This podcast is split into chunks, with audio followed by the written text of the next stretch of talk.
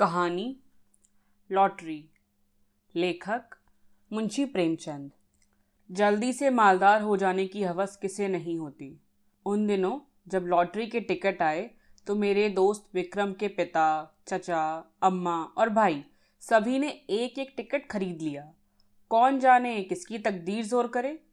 किसी के नाम आए रुपया रहेगा तो घर में ही, मगर विक्रम को सब्र ना हुआ। औरों के नाम रुपए आएंगे फिर उसे कौन पूछता है। बहुत होगा दस पाँच हज़ार उसे दे देंगे। इतने रुपयों में उसका क्या होगा। उसकी ज़िंदगी में बड़े बड़े मंसूबे थे। पहले तो उसे संपूर्ण जगत की यात्रा करनी थी, एक एक कोने की। पेरू और ब्राज़ील और टिम्बकटू और होनोलूलू, ये सब उसके प्रोग्राम में थे। वह आंधी की तरह महीने दो महीने उड़कर लौट आने वालों में न था। वह एक एक स्थान में कई कई दिन ठहर कर वहाँ के रहन सहन, रीति रिवाज आदि का अध्ययन करना और संसार यात्रा का एक वृहद ग्रंथ लिखना चाहता था। फिर उसे एक बहुत बड़ा पुस्तकालय बनवाना था जिसमें दुनिया भर की उत्तम रचनाएं जमा की जाएं। पुस्तकालय के लिए वह दो लाख तक खर्चने को तैयार था। बंगला, कार और फर्नीचर तो मामूली बातें थी। पिता या चचा के नाम रुपए आएंगे तो पाँच हज़ार से ज़्यादा का डॉल नहीं। अम्मा के नाम आए तो बीस हज़ार मिल जाएंगे, लेकिन भाई साहब के नाम आ गए तो उसके हाथ ढेला भी ना लगेगा। वह आत्माभिमानी था। घर वालों से खैरात या पुरस्कार के रूप में कुछ लेने की बात उसे अपमान सी लगती थी। कहा करता था, भाई किसी के सामने हाथ फैलाने से तो किसी गड्ढे में डूब मरना अच्छा है। जब आदमी अपने लिए संसार में कोई स्थान ना निकाल सके तो यहाँ से प्रस्थान कर जाए। वह बहुत बेकरार था। घर में लॉटरी टिकट के लिए उसे कौन रुपए देगा, और वह मांगे भी तो कैसे।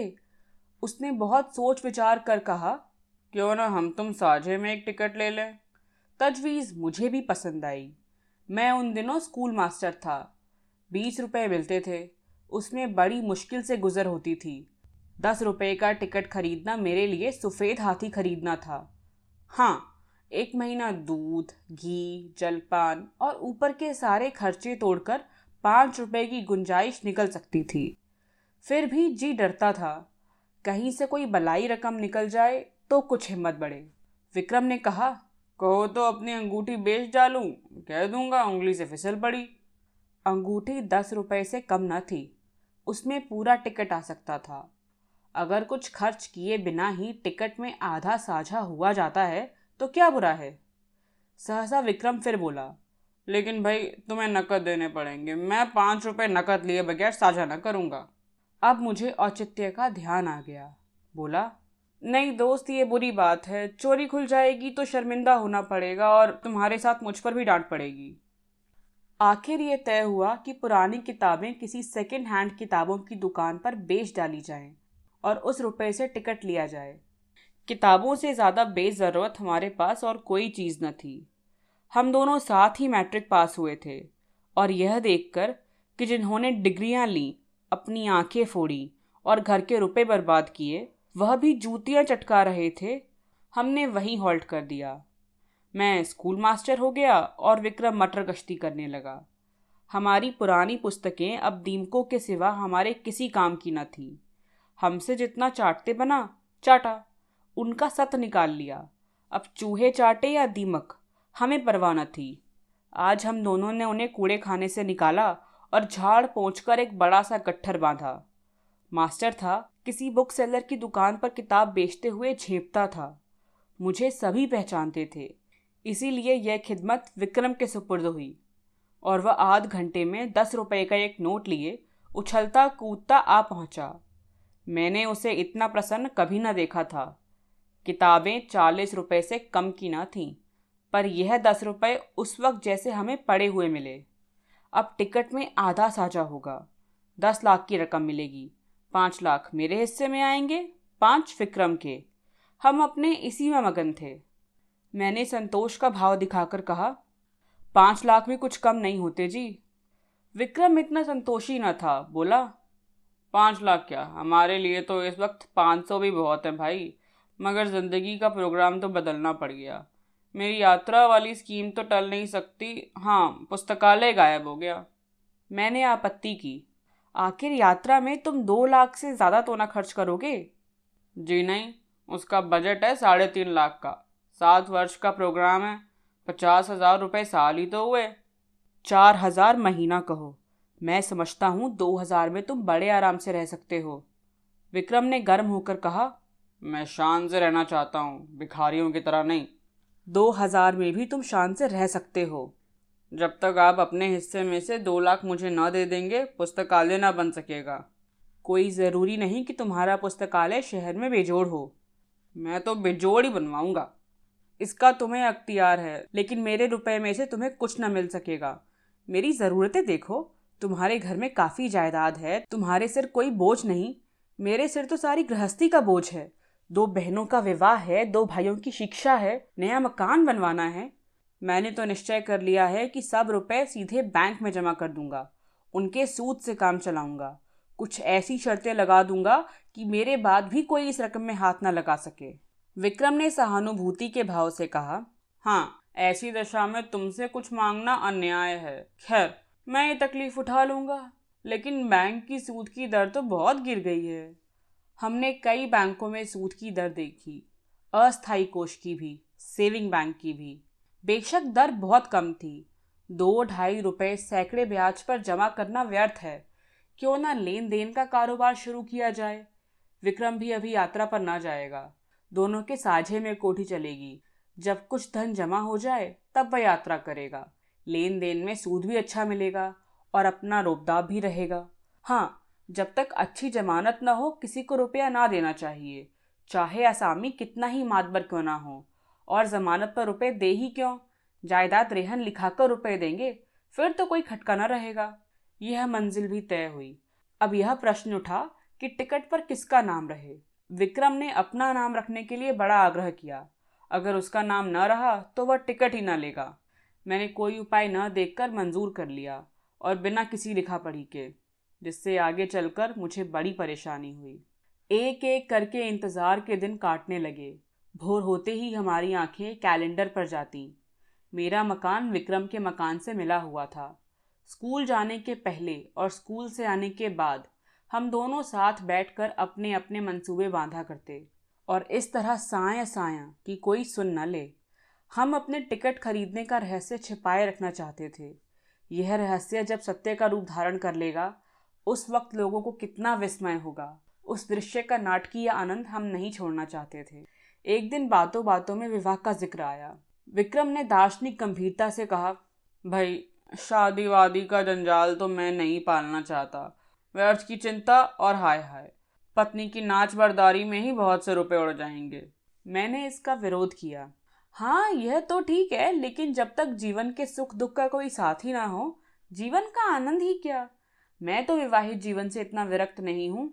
हाँ, साथी ऐसा चाहता हूँ जो अंत तक साथ रहे, और ऐसा साथी पत्नी के सिवा दूसरा नहीं हो सकता। विक्रम जरूरत से ज्यादा तुनक मिजाजी के साथ बोला, खैर, अपना अपना दृष्टिकोण है। आपको बीवी मुबारक और कुत्तों की तरह उसके पीछे पीछे चलना तथा बच्चों को संसार की सबसे बड़ी विभूति और ईश्वर की सबसे बड़ी दया समझना मुबारक। बंदा तो आजाद रहेगा, अपने मजे से चाहा और जब चाहा उड़ गए और जब चाहा घर आ गए। यह नहीं कि हर वक्त एक चौकीदार आपके सिर पर सवार हो। जरा सी देर हुई घर आने में और फौरन जवाब तलब हुआ, कहाँ थे अब तक। आप कहीं बाहर निकले और फौरन सवाल हुआ, कहाँ जाते हो।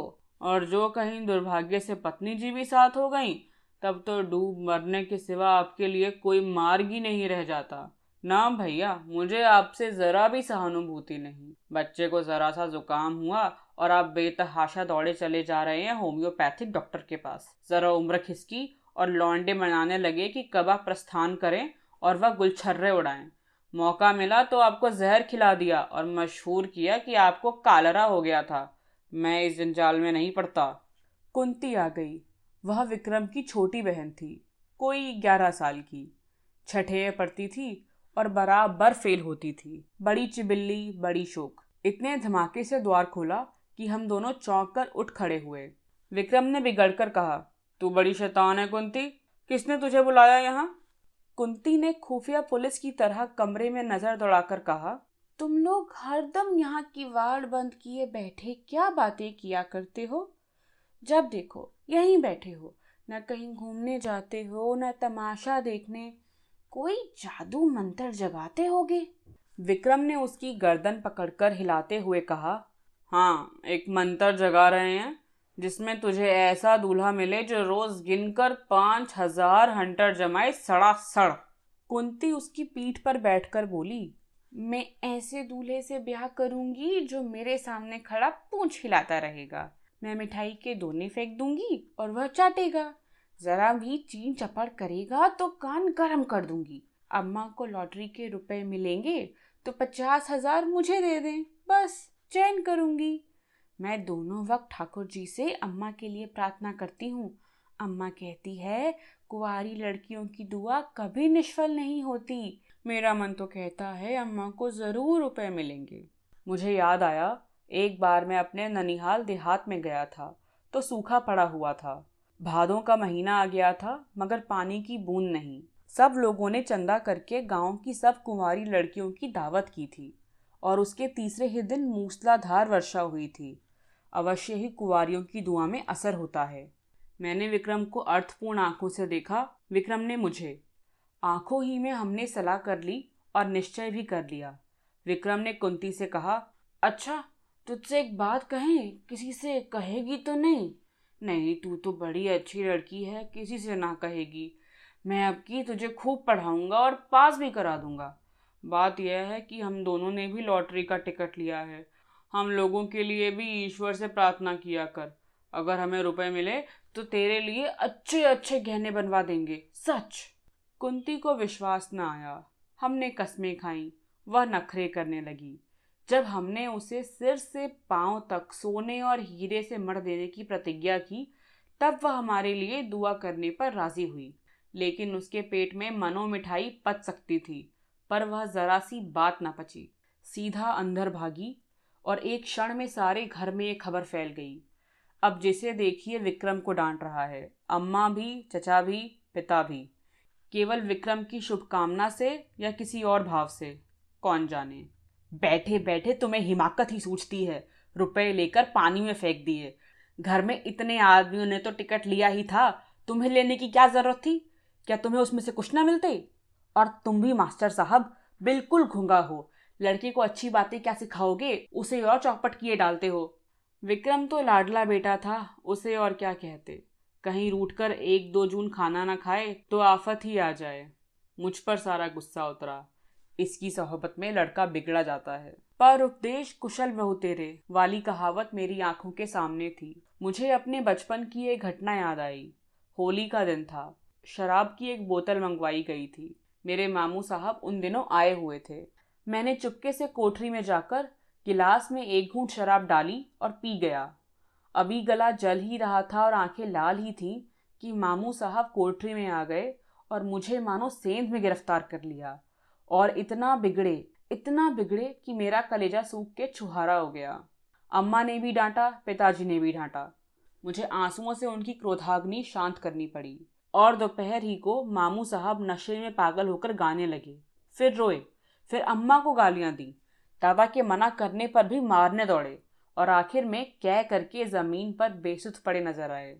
विक्रम के पिता बड़े ठाकुर साहब और ताऊ छोटे ठाकुर साहब दोनों जड़वादी थे, पूजा पाठ की हंसी उड़ाने वाले, पूरे नास्तिक। मगर अब दोनों बड़े निष्ठावान और ईश्वर भक्त हो गए थे। बड़े ठाकुर साहब प्रातः काल गंगा स्नान करने जाते और मंदिरों के चक्कर लगाते हुए दोपहरी को सारे देह में चंदन लपेटे घर लौटते।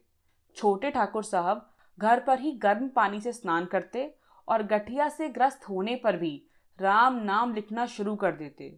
धूप निकल आने पर पार्क की ओर निकल जाते और चींटियों को आटा खिलाते। शाम होते ही दोनों भाई अपने ठाकुर द्वारे में जा बैठते और आधी रात तक भागवत की कथा तन्मय होकर सुनते।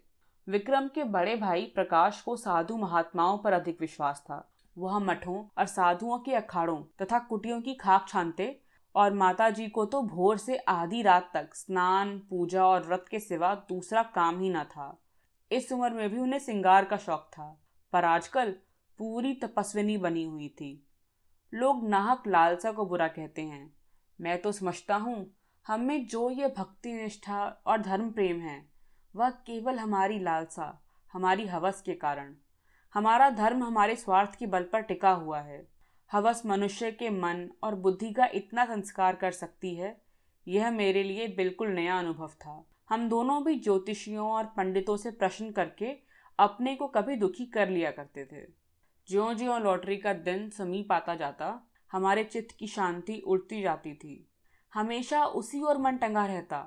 मुझे आप ही आप अकारण संदेह होने लगा कि कहीं विक्रम मुझे हिस्सा देने से इनकार कर दे तो मैं क्या करूँगा। साफ इनकार कर जाए कि तुमने टिकट में साझा किया ही नहीं। ना कोई तहरीर है, ना कोई दूसरा सबूत। सब कुछ विक्रम की नीयत पर है। उसकी नीयत ज़रा भी डामाडोल हुई कि काम तमाम। कहीं फरियाद नहीं कर सकता, मुँह तक नहीं खोल सकता। अब अगर कुछ कहूँ भी तो कुछ लाभ नहीं। अगर उसकी नीयत में फितूर आ गया है तो वह अभी से इनकार कर देगा। अगर नहीं आया है तो इस संदेह से उसे मर्मान तक वेदना होगी। आदमी ऐसा तो नहीं है, मगर भाई दौलत पाकर ईमान सलामत रखना कठिन है। अभी तो रुपए नहीं मिले हैं। इस वक्त ईमानदार बनने में क्या खर्च होता है। परीक्षा का समय तो तब आएगा जब दस लाख रुपए हाथ में होंगे। मैंने अपने अंतःकरण को टटोला। अगर टिकट मेरे नाम का होता और मुझे दस लाख मिल जाते तो क्या मैं आधे रुपए बिना कान पूंछ हिलाए विक्रम के हवाले कर देता। कौन कह सकता है, मगर अधिक संभव ये था कि मैं हीले हवाले करता। कहता, तुमने मुझे पाँच रुपए उधार दिए थे, उसके दस ले लो, सौ ले लो, और क्या करोगे। मगर नहीं, मुझसे इतनी बदनीयती ना होती। दूसरे दिन हम दोनों अखबार देख रहे थे कि सहसा विक्रम ने कहा, कहीं हमारा टिकट निकल आए तो मुझे अफसोस होगा कि नाहक तुमसे साझा किया। वह सरल भाव से मुस्कुराया, मगर यह थी उसके आत्मा की झलक जिसे वह विनोद की आड़ में छिपाना चाहता था। मैंने चौंक कर कहा, सच, लेकिन इसी तरह मुझे भी तो अफसोस हो सकता है। लेकिन टिकट तो मेरे नाम का है, इससे क्या। अच्छा, मान लो मैं तुम्हारे साझे से इनकार कर जाऊं। मेरा खून सर्द हो गया, आंखों के सामने अंधेरा छा गया। मैं तुम्हें इतना बदनीयत नहीं समझता था, मगर है बहुत संभव। पाँच लाख, सोचो, दिमाग चकरा जाता है। तो भाई अभी से कुशल है, लिखा पढ़ी कर लो, यह संशय रहे ही क्यों। विक्रम ने हंसकर कहा, तुम बड़े शक्की हो यार, मैं तुम्हारी परीक्षा ले रहा था। भला ऐसा कहीं हो सकता है, पाँच लाख या पाँच करोड़ भी हो तब भी ईश्वर चाहेगा तो नियत में खलल ना आने दूंगा। किंतु मुझे उसके इस आश्वासन पर बिल्कुल विश्वास ना आया। मन में एक संशय बैठ गया। मैंने कहा, यह तो मैं जानता हूँ तुम्हारी नीयत कभी विचलित नहीं हो सकती, लेकिन लिखा पढ़ी कर लेने से हर्ष क्या है। फजूल है। फिजूल ही सही, तो पक्के कागज़ पर लिखना होगा। दस लाख की कोर्ट फीस ही साढ़े सात हज़ार हो जाएगी। किस भ्रम में हैं आप। मैंने सोचा बला से सादी लिखा पढ़ी के बल पर कोई कानूनी कार्रवाई न कर सकूँगा, पर इन्हें लज्जित करने का, इन्हें जलील करने का, इन्हें सबके सामने बेईमान करने का अवसर तो मेरे हाथ आएगा। और दुनिया में बदनामी का भय ना हो तो आदमी न जाने क्या करे। अपमान का भय कानून के भय से किसी तरह कम क्रियाशील नहीं होता। बोला, मुझे सादे कागज़ पर ही विश्वास आ जाएगा। विक्रम ने लापरवाही से कहा, जिस कानून का कोई कानूनी महत्व नहीं उसे लिखकर क्या समय नष्ट करें। मुझे निश्चय हो गया कि विक्रम की नीयत में अभी से फितूर आ गया, नहीं तो सादा कागज़ लिखने में क्या बाधा हो सकती है। बिगड़ कर कहा, तुम्हारी नीयत तो अभी से ही खराब हो गई है। उसने निर्लज्जता से कहा, तो क्या तुम साबित करना चाहते हो कि ऐसी दशा में तुम्हारी नीयत ना बदलती। मेरी नीयत इतनी कमज़ोर नहीं है। रहने भी दो, बड़ी नीयत वाले अच्छे अच्छे को देखा है। तुम्हें इसी वक्त लेखबद्ध होना पड़ेगा। मुझे तुम्हारे ऊपर विश्वास नहीं रहा। अगर तुम्हें मेरे ऊपर विश्वास नहीं है तो मैं भी नहीं लिखता। तो क्या तुम समझते हो तुम मेरे रुपए हजम कर जाओगे। किसके रुपए और कैसे रुपए। मैं कह देता हूँ विक्रम, हमारी दोस्ती का ही अंत ना हो जाएगा, बल्कि इससे कहीं भयंकर परिणाम होगा। हिंसा की एक ज्वाला सी मेरे अंदर दहक उठी। सहसा दीवान खाने से झड़प की आवाज़ सुनकर मेरा ध्यान उधर चला गया। यहाँ दोनों ठाकुर बैठा करते थे। उनमें ऐसी मैत्री थी जो आदर्श भाइयों में ही हो सकती है। राम और लक्ष्मण में भी इतनी ही रही होगी। झड़प की तो बात ही क्या, मैंने उनमें कभी विवाद होते भी ना सुना था। बड़े ठाकुर जो कह दें वह छोटे ठाकुर के लिए कानून था और छोटे ठाकुर की इच्छा देखकर ही बड़े ठाकुर कोई बात कहते थे। हम दोनों को आश्चर्य हुआ। दीवान खाने के द्वार पर जाकर खड़े हो गए। दोनों भाई अपनी अपनी कुर्सियों से उठकर खड़े हो गए थे। एक एक कदम आगे भी बढ़ाए थे। आंखें लाल, मुख विकृत, त्योरियां चढ़ी हुई, मुठ्ठियां बंधी हुई। मालूम होता था बस हाथापाई हुआ ही चाहता है। छोटे ठाकुर ने हमें देखकर पीछे हटते हुए कहा, सम्मिलित परिवार में जो कुछ भी और कहीं से भी और किसी के नाम भी आए वह सबका है बराबर। बड़े ठाकुर ने विक्रम को देखकर एक कदम और आगे बढ़ाया। हरगिज नहीं, अगर मैं कोई जुर्म करूं तो मैं पकड़ा जाऊंगा, सम्मिलित परिवार नहीं। मुझे सजा मिलेगी, सम्मिलित परिवार को नहीं। यह व्यक्तिगत प्रश्न है, इसका फैसला अदालत से होगा। शौक से अदालत जाइए। अगर मेरे लड़के, मेरे बीवी या मेरे नाम लॉटरी निकली तो आपका उससे कोई संबंध ना होगा। उसी तरह जैसे आपके नाम लॉटरी निकले तो मुझसे, मेरी बीवी या मेरे लड़के से उसका कोई संबंध ना होगा। अगर मैं जानता कि आपकी ऐसी नीयत है तो मैं भी बीवी बच्चों के नाम से टिकट ले सकता था। यह आपकी गलती है, इसीलिए कि मुझे विश्वास था आप भाई हैं। यह जुआ है, आपको समझ लेना चाहिए था। जुए की हार जीत का खानदान पर कोई असर नहीं पड़ सकता। अगर आप कल को दस पाँच हज़ार रेस में हार आएँ तो खानदान उसका जिम्मेदार न होगा। मगर भाई का हक दबाकर आप सुखी नहीं रह सकते। आप ना ब्रह्मा हैं, ना ईश्वर और ना कोई महात्मा। विक्रम की माता ने सुना कि दोनों भाइयों में ठनी हुई है और मल्लयुद्ध हुआ चाहता है तो दौड़ी हुई बाहर आईं और दोनों को समझाने लगीं। छोटे ठाकुर ने बिगड़कर कहा, आप मुझे क्या समझाती हैं, उन्हें समझाइए जो चार चार टिकट लिए हुए बैठे हैं। मेरे पास क्या है, एक टिकट, उसका क्या भरोसा। मेरी अपेक्षा जिन्हें रुपए मिलने का चौगुना चांस है उनकी नीयत बिगड़ जाए तो लज्जा और दुख की बात है। ठकुराइन ने देवर को दिलासा देते हुए कहा, अच्छा, मेरे रुपए में से आधे तुम्हारे, अब तो खुश हो। बड़े ठाकुर ने बीवी की जबान पकड़ी। क्यों आधे ले लेंगे, मैं एक ढीला भी ना दूंगा। हम मुरावत और सहृदयता से काम लें, फिर भी उन्हें पांचवें हिस्से से ज्यादा किसी तरह न मिलेगा। आधे का दावा किस नियम से हो सकता है, न बौद्धिक, न धार्मिक, न नैतिक। छोटे ठाकुर ने किसी आकर कहा, सारी दुनिया का कानून आप ही तो जानते हैं। जानते ही हैं, तीस साल तक वकालत नहीं की है। वह वकालत निकल जाएगी जब सामने कलकत्ते का बैरिस्टर खड़ा कर दूंगा। बैरिस्टर की ऐसी तैसी, चाहे कलकत्ते का हो या लंदन का। मैं आधा लूंगा, उसी तरह जैसे घर की जायदाद में मेरा आधा है। इतने में विक्रम के बड़े भाई साहब सिर और हाथ में पट्टी बांधे, लंगड़ाते हुए, कपड़ों पर ताज़ा खून के दाग लगाए, प्रसन्न मुख आकर एक आराम कुर्सी पर गिर पड़े। बड़े ठाकुर ने घबराकर पूछा, यह तुम्हारी क्या हालत है जी? ऐं, ये चोट कैसे लगी? किसी से मारपीट तो नहीं हो गई? प्रकाश ने कुर्सी पर लेटकर एक बार कराहा, फिर मुस्कुराकर बोले, जी कोई बात नहीं, ऐसी कुछ बहुत चोट नहीं लगी। कैसे कहते हो कि चोट नहीं लगी? सारा हाथ और सिर सूज गया है, कपड़े खून से तर। यह मामला क्या है, कोई मोटर दुर्घटना तो नहीं हो गई? बहुत मामूली चोट है साहब, दो चार दिन में अच्छी हो जाएगी, घबराने की कोई बात नहीं। प्रकाश के मुख पर आशापूर्ण शांत मुस्कान थी। क्रोध, लज्जा या प्रतिशोध की भावना का नाम भी न था।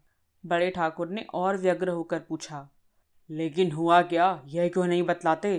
किसी से मारपीट हुई हो तो थाने में रपट करा दूं?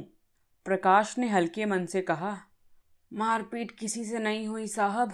बात यह है कि मैं ज़रा झक्कड़ बाबा के पास चला गया था। आप तो जानते ही हैं, वह आदमियों की सूरत से दूर भागते हैं और पत्थर लेकर मारने दौड़ते हैं।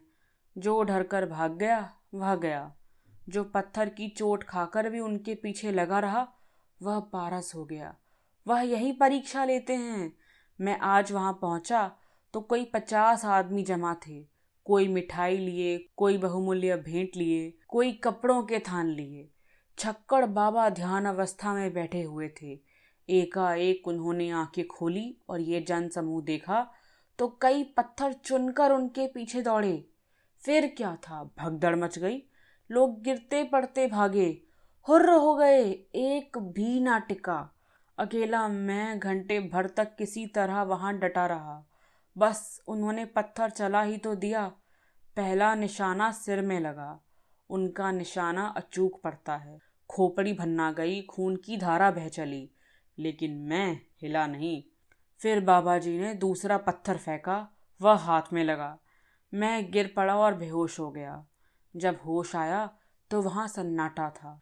बाबा जी गायब हो गए थे। अंतर ध्यान हो जाया करते हैं। किसे पुकारूं, किससे सवारी लाने को कहूं। मारे दर्द के हाथ फटा पड़ता था और सिर से अभी तक खून जारी था। किसी तरह उठा और सीधा डॉक्टर के पास गया। उन्होंने देखकर कहा, हड्डी टूट गई है और पट्टी बांध दी। गर्म पानी से सेकने को कहा है। शाम को फिर आएंगे। मगर चोट लगी तो लगी, अब लॉटरी मेरे नाम आई धरी है, यह निश्चय है। ऐसा कभी नहीं हुआ कि झक्कड़ बाबा की मार खाकर कोई नामुराद रह गया हो।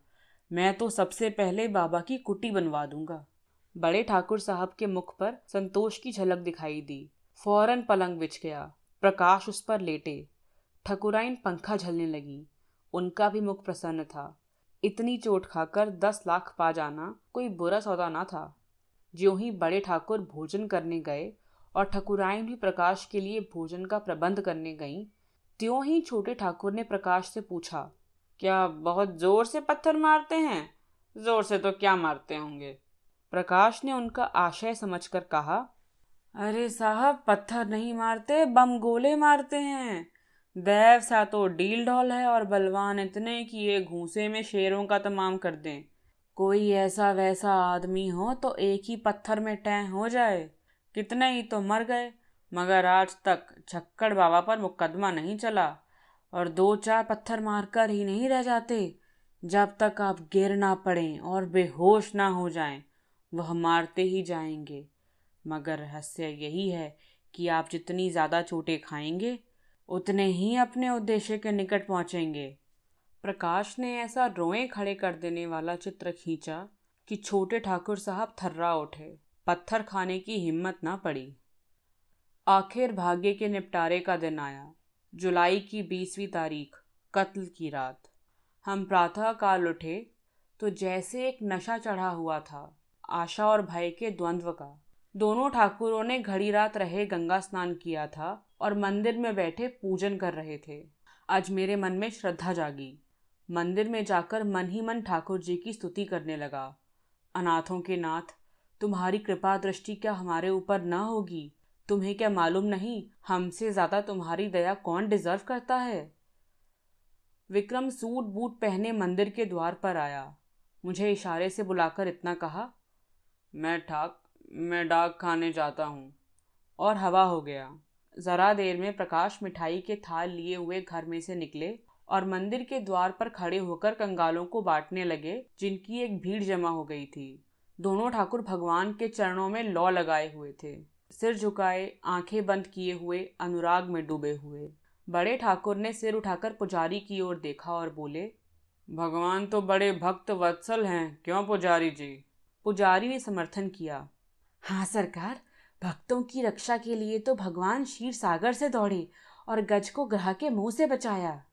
एक क्षण के बाद छोटे ठाकुर साहब ने सिर उठाया और पुजारी जी से बोले, क्यों पुजारी जी, भगवान तो सर्वशक्तिमान हैं, अंतर्यामी, सबके दिल का हाल जानते हैं। पुजारी ने समर्थन किया, हाँ सरकार, अंतर्यामी ना होते तो सबके मन की बात कैसे जान जाते। शबरी का प्रेम देखकर स्वयं उसकी मनोकामना पूरी की। पूजन समाप्त हुआ, आरती हुई। दोनों भाइयों ने आज ऊंचे स्वर से आरती गाई और बड़े ठाकुर ने दो रुपए थाल में डाले। छोटे ठाकुर ने चार रुपए डाले।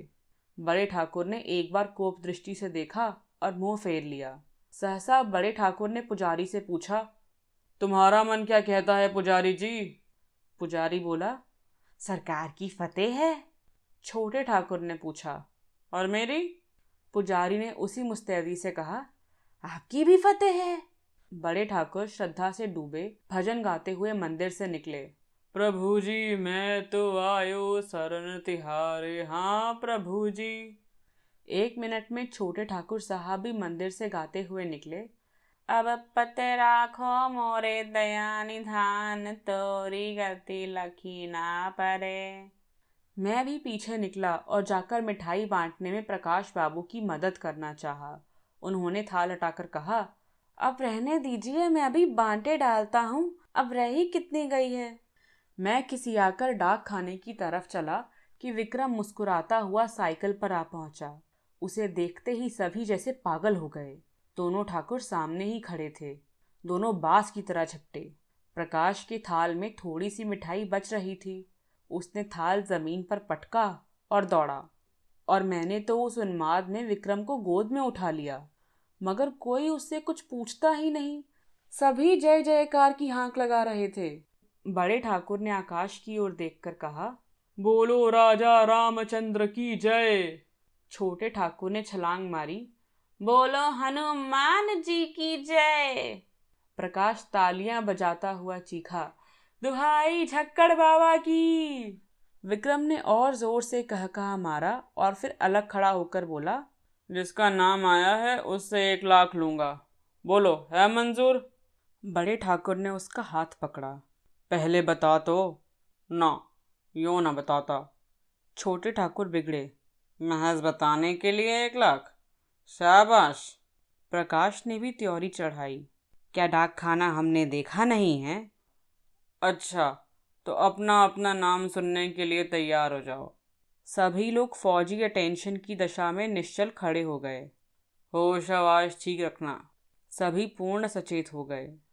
अच्छा, तो सुनिए कान खोलकर, इस शहर का सफाया है, इस शहर का ही नहीं संपूर्ण भारत का सफाया है। अमेरिका के एक हबशी का नाम आ गया। बड़े ठाकुर झल्लाए, झूठ झूठ, बिल्कुल झूठ। छोटे ठाकुर ने पैंतरा बदला, कभी नहीं, तीन महीने की तपस्या यूं ही रही, वाह। प्रकाश ने छाती ठोक कर कहा, यहाँ सिर मुड़वाए और हाथ तुड़वाए बैठे हैं, दिल लगी है। इतने में और पचासों आदमी उधर से रोनी सूरत लिए निकले। बेचारे ये भी डाक खाने से अपनी किस्मत को रोते चले आ रहे थे। मार ले गया अमेरिका का हबशी, अभागा, पिशाच, दुष्ट। अब कैसे किसी को विश्वास ना आता। बड़े ठाकुर झलाए हुए मंदिर में गए और पुजारी को डिसमिस कर दिया। इसीलिए तुम्हें इतने दिनों से पाल रखा है, हराम का माल खाते हो और चैन करते हो। छोटे ठाकुर साहब की तो जैसे कमर टूट गई। दो तीन बार सिर पीटा और वहीं बैठ गए। मगर प्रकाश के क्रोध का पारावार नहीं था। उसने अपना मोटा सोटा लिया और झक्कड़ बाबा की मरम्मत करने चला। माता जी ने केवल इतना कहा, सभी ने बेईमानी की है, मैं कभी मानने की नहीं। हमारे देवता क्या करें, किसी के हाथ से थोड़े ही छीन लाएंगे। रात को किसी ने खाना न खाया।